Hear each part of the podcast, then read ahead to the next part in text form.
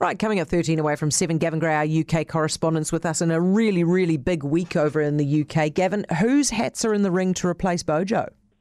Yeah, it looks like we're going to see a very large field, actually, yeah, Heather, now. I mean, there's all sorts of talk now about possibly up to more than 20 candidates uh, considering throwing themselves uh, into the ring, as it were, for this. Um, and the concern among some senior people within the Conservative Party is that could lead to a lot of sort of blood loss, as in people tearing each other's candidacy apart, saying, well, they're not the right person because this, this, this.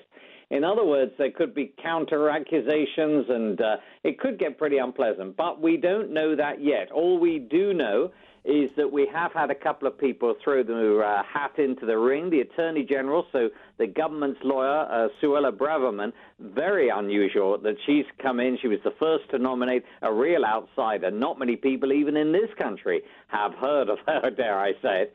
Uh, and then another one, and a curious one, um, Tom Tugendhat. He is the chair of the Foreign Affairs Committee.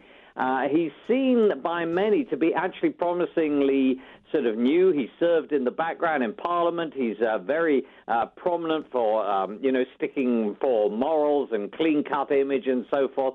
Um, and of course, uh, the thing against him, I suppose, is that he's never actually served as a minister, um, and that in the cabinet itself, and that could be to his detriment. But we are expecting plenty more to join the ring, including, of course, the Foreign Secretary Liz Truss, who was in Indonesia when news broke and has caught an aeroplane back to the UK, I think, to launch her campaign. But there's an awful long way to go in here. If the schedule is followed, we won't really know a successor for another two or three months.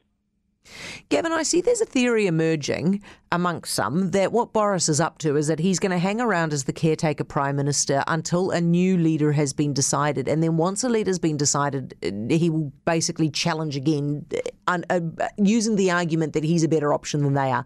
Is that even, I mean, is, that, is there any truth to that, do you think? Um, I, I, I, must say, I think so many people have uh, such a low level of trust with Boris Johnson, and this idea that, like uh, President Donald Trump, you know, he lost, but he's going to hang on and hang on and claim there were all sorts of problems.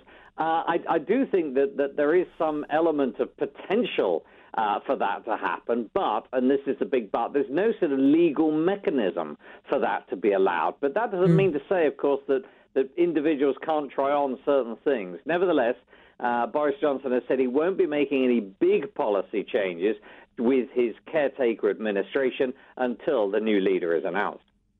Now, what's going on here with this Polish scientist being detained in Iran? Is, is, this person being accused of being a spy? Yes, and one of three accused of being a spy, accused of taking soil samples from a particular area of Iran.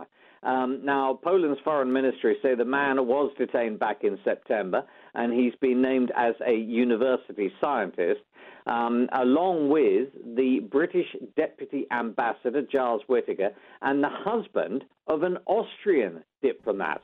Now, the UK and Austria both deny these reports, but uh, Iranian authorities say they have detained a number of European nationals on spying charges in the past year. And that's really led to big tensions with the West, of course, over the stalled efforts to get the 2015 nuclear deal back on the table. It is alleged that several foreign nationals were carrying out what Iran has called espionage in forbidden zones.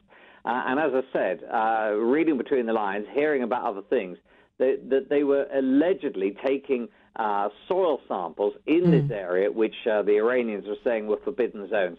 But of course, Iran, well known for holding people um, without uh, the proper sort of, uh, well, they would say they do have the proper authority, but holding uh, Westerners and using them as sort of bargain chips. One thinks, of course, uh, about uh, Nazanin uh, Zaghari Ratcliffe in this country, who went to uh, see her parents in Iran and was held for a number of years before finally being released.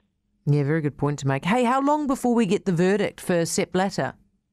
Yeah, expecting it in the next few hours. And of course, a lot is riding on this. So it's the former FIFA president, so the football, the man in charge of football, Sepp Blatter, and the vice president as well, Michel Platini. Uh, those uh, uh, verdicts are expected in the next, uh, probably in the next three or four hours. Swiss prosecutors saying that in 2011, a payment of 2 million Swiss francs. That's roughly 3.5 million uh, New Zealand uh, dollars.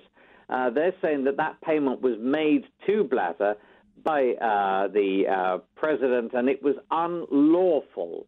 And so uh, basically, they're saying the transfer was unlawful, but Platini and, and the UEFA president himself, Sepp Blatter, are both saying uh, no, no, no. This transfer was a belated payment for uh, Platini's advisory work for FIFA.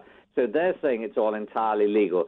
Suffice to say, because of the popularity of uh, football, lots of people are looking at the result of this trial. And then, of course, potentially their jail sentence if found guilty. They could be jailed for up to five years or fined. Whew, Gavin, thank you so much. Gavin Gray, UK correspondent. Enjoy your weekend. It's uh, coming up seven away from seven.